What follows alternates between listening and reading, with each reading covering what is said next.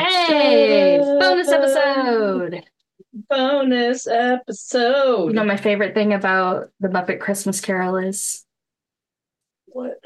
it was made in the 80s and there's zero horniness in it. Well, it is a kids movie, dude. So And it is, but it isn't. I know that's what freaks me out about. Uh, about uh, so we went over to our friend Megan and Troy's the other night, so that the children could play together and leave us the f alone, and we could all just sit and not talk to each other. Um, Best friendship ever. Oh my god, it's so great. It's awesome. You know, we order pizza and drink wine and talk a little, and our children leave us alone. It's amazing. But anyways, I was telling them about watching the Muppet Christmas Carol for some reason. I was like, and you know, like we'll get into like how Elliot reacted to that. And I was like, you know, and it was hard for me, you know, because of my my puppet fear.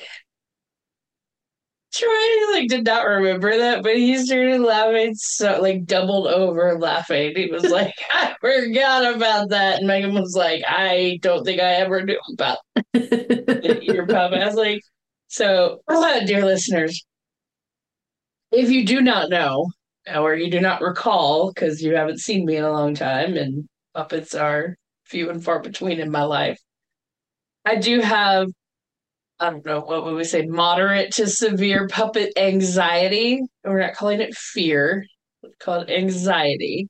I call it phobia. It's an irrational fear. Oh, okay. Pho- I have a puppet phobia.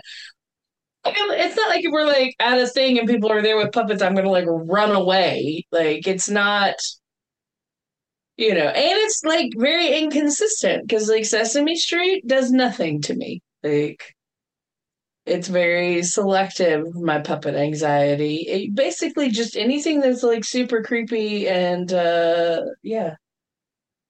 Fraggle Rock, no me no me gusta. That all the super creepiness goes beyond puppets. You just Yeah. can't handle scary stuff. I don't I don't enjoy being scared. No, I don't. So like I do, but I don't, but I don't. And I think Yeah, I've passed that on to my child. Yeah. Uh, which I think your child at this point is less scared of things than you are. I don't know. We were watching a cartoon yesterday. It's like Ladybugs. It's like a French manga kind of superhero thing, and he was like needed me to come watch it with him. There's nothing scary about it. To you, the girl who can't watch Labyrinth. I can watch Labyrinth because my friends in high school loved it because we were the weirdo ones. So I forced myself. Now, as I told Megan Troy the other night, am I ever going to be like, "Mm, really want to watch Labyrinth? No. I will never watch it by choice. Am I going to willingly be like, Elliot, this is one of the movies you need to watch? No. That's going to be a watch at the farm with Ben. Mm-hmm. movie. Are we With going to do it on the Transformers fu- next week. Did we watch it as kids? I don't think so.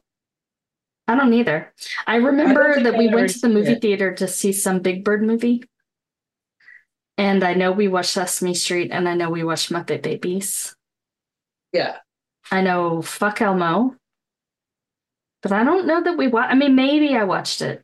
I feel like I watched it, but I might have even watched it like in junior high with a friend. Yeah, because like when did it come out? Like I feel like it came out like past our child childhood.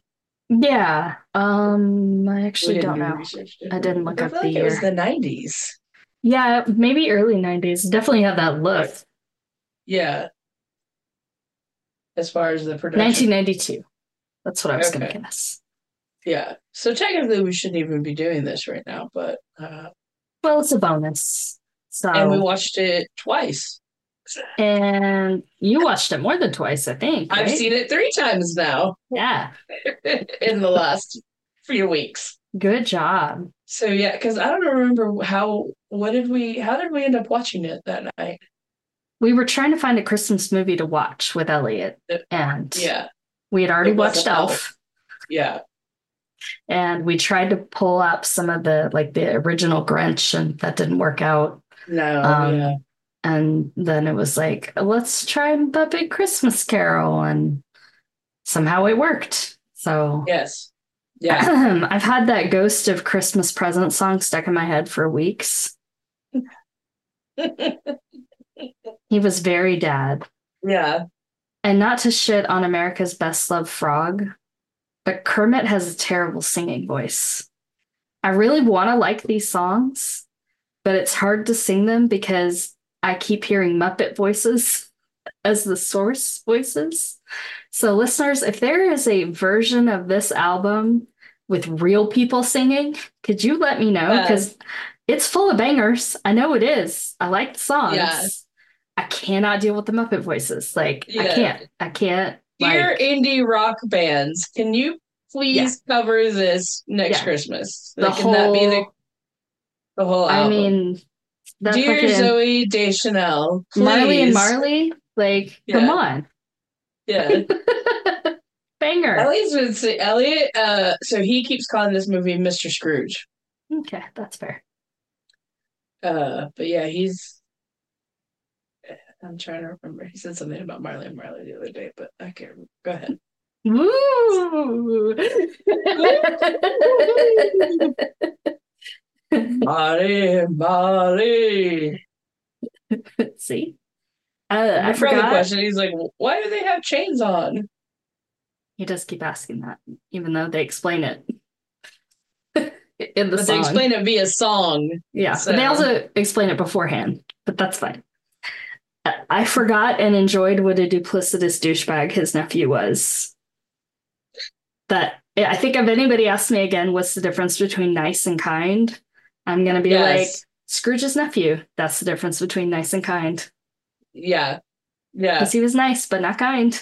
Like Uh, there's also a really great book about white women that explains the difference between nice and kind and That's a right. whole lot of other stuff. you talked about that before. Oh, But you It's could also just watch the Muppet Christmas Carol. Rizzo is the star of the film. I won't hear otherwise. Rizzo's the star of everything. Rizzo is the best thing that ever came out of the Muppets. And I'm really glad, like Rizzo and Gonzo as a duo were good because Gonzo on his own is just too goddamn much. Like, Yeah. That's fair. Yeah. and Well, luckily and- Gonzo wasn't being Gonzo. Yeah, he was being Charles Dickens, so Charles that made it more yeah. palatable. Yes, I think that was a good idea. Yeah. I think that young British actors are much better at acting than they were in 1992. it reminded me of like all the stuff we watched on PBS growing up, where it's just like these little wooden children that are like, "Yes, sir. No, sir. Like, move.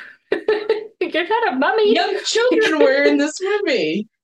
No, we're in Scrooge's girl. The whole past. They go to his childhood. He's in the classroom. Oh yeah, sorry. Don't get mad at me. Shut up. I like Rizzo eating There was a every. lot of puppets in this movie too. okay, there were. and Like- if you, and if what you're saying about these children is true, then I probably just thought they were all puppets too. Like they're all like, the puppets were much more animated than the British children. well, they're British. Yes, sir. No, sir. Thank you, sir. Uh, oh my like- god, obedient children! How dare they? No, it's not that. It's the acting. You know what I'm talking about. And if you don't, know, there are other people who listen to this podcast who know what I'm talking about. They got my back. All right, five listeners. How many of you know what she's talking about? Shout us out. I like how Rizzo was eating in every scene, and I think Brad Pitt stole that shit from him. yes, Like- in Ocean's Eleven. He Yeah. get- no, he does it all the time in a lot of Oh. movies. Yeah. Brad Pitt eating like Rizzo the Rat. The Tiny Tim Frog should be Scrappy Doo. No, like Wait, what? Rizzo on the gate, and then he can That was a good oh my bit. jelly beans. Yeah. It's a good bit. You're an idiot.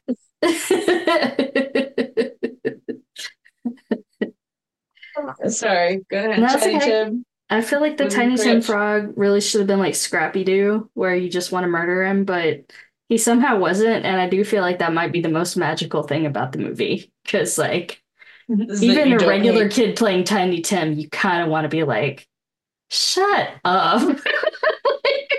Says everyone. Yeah. Shut up, Tiny Tim. But that little that little frog kind of he did it. I really Yeah. enjoyed watching you freaking freaking out over goddamn puppets. That was hilarious. Mm, That little fucking ghost girl. Let's talk about British children. That ghost of Christmas past floating. Go- oh my god, with like hollowed eyes, and like, oh my goodness, like with the wispy voice and That's like. great. This is what coming to be. Jesus Christ. Like terrifying. I really liked it when we were rewatching it the next morning and Elliot ran away during Marley and Marley. And then he came back and gave himself a little pep talk. He's like, You watched it. You watched it before. You can watch it again. And then like came into the room like a big brave boy. big brave kid. Yeah, because I was not watching it that day. I excused myself to go do some work in the other room. Like I remember he like came in and I could hear it. I was like, "What is he?" Like I look corner of my eye. I'm like, "What is he doing?" Like, but I could hear him talking to himself as he slowly walked back into the room. But I didn't really hear what he was saying until you told. He's like, "You made it through it last night." Watch it again. He's so cute. Could you do that so that we could rewatch Labyrinth and some other horror movies that we definitely watched as kids? I don't. pep talk your way through it. You watched it before. You can watch it again. It's supposed to be like an enjoyment thing, like that I do with my free time. Like when they were some of my favorite lines, is this too scary? No, it's culture. I like that. Uh, I love it when what? Hold on. What if we you do the podcast with other people? We have some guests and they That's not how this movie. podcast works. But it could be how this podcast works. Like I'll still be on and I'll talk about what I remember and be funny, but I'm I, I'm not going to rewatch it. They I don't think it. I'm gonna let you on if you don't rewatch it. Like that, how is that fair? Well, how will you know if I rewatch it or not? I could just lie. I'm sorry. Would you like to re-listen to the Back to the Beach episode? Because I can tell whether or not you've watched something. Another little bit I enjoyed was when the little rats were like, "Can we please have another fire on the log or fire on the log on the fire?" And he, he like screamed at them, and they were like, "Tropical heat wave!" Like, so good in here. Made me laugh a lot. Can we put another lump of coal? And he's like, I'm on the unemployment. They like totally throw Kermit under the bus, or you know, yeah. like And then I like uh like the lamp, not the rat. That just makes me laugh a lot because he the says it rats so many as a whole were the best thing about the movie. Yeah, they were good.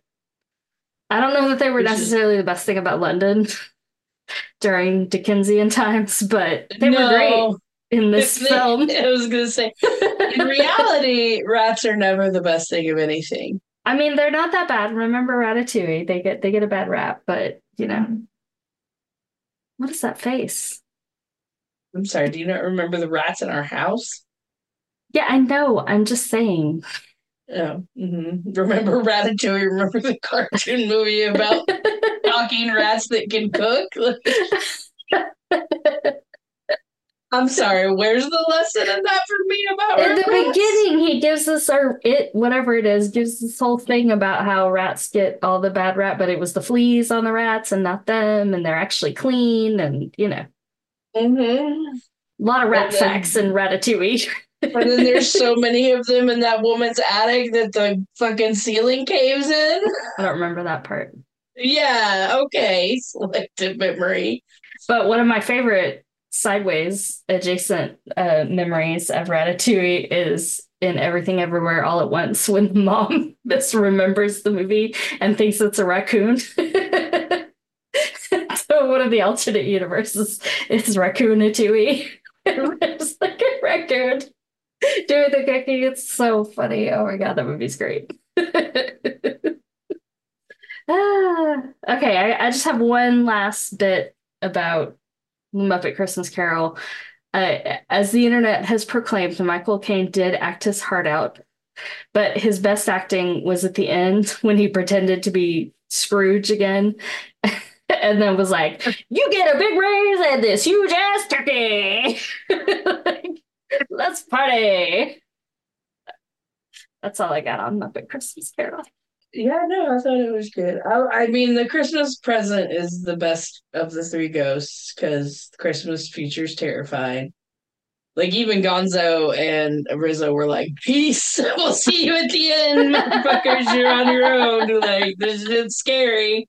Like I thought that would scare Elliot, and it it, it didn't seem to. But yeah, um, and also like we're we're taking a line from that last song and as our theme for 2024. It's like we're gonna we're gonna try to start each day with a thankful phrase and a grateful heart because uh, Christmas this year made me realize or solidified the belief that my child is a spoiled fucking brat. A little bit. A little bit.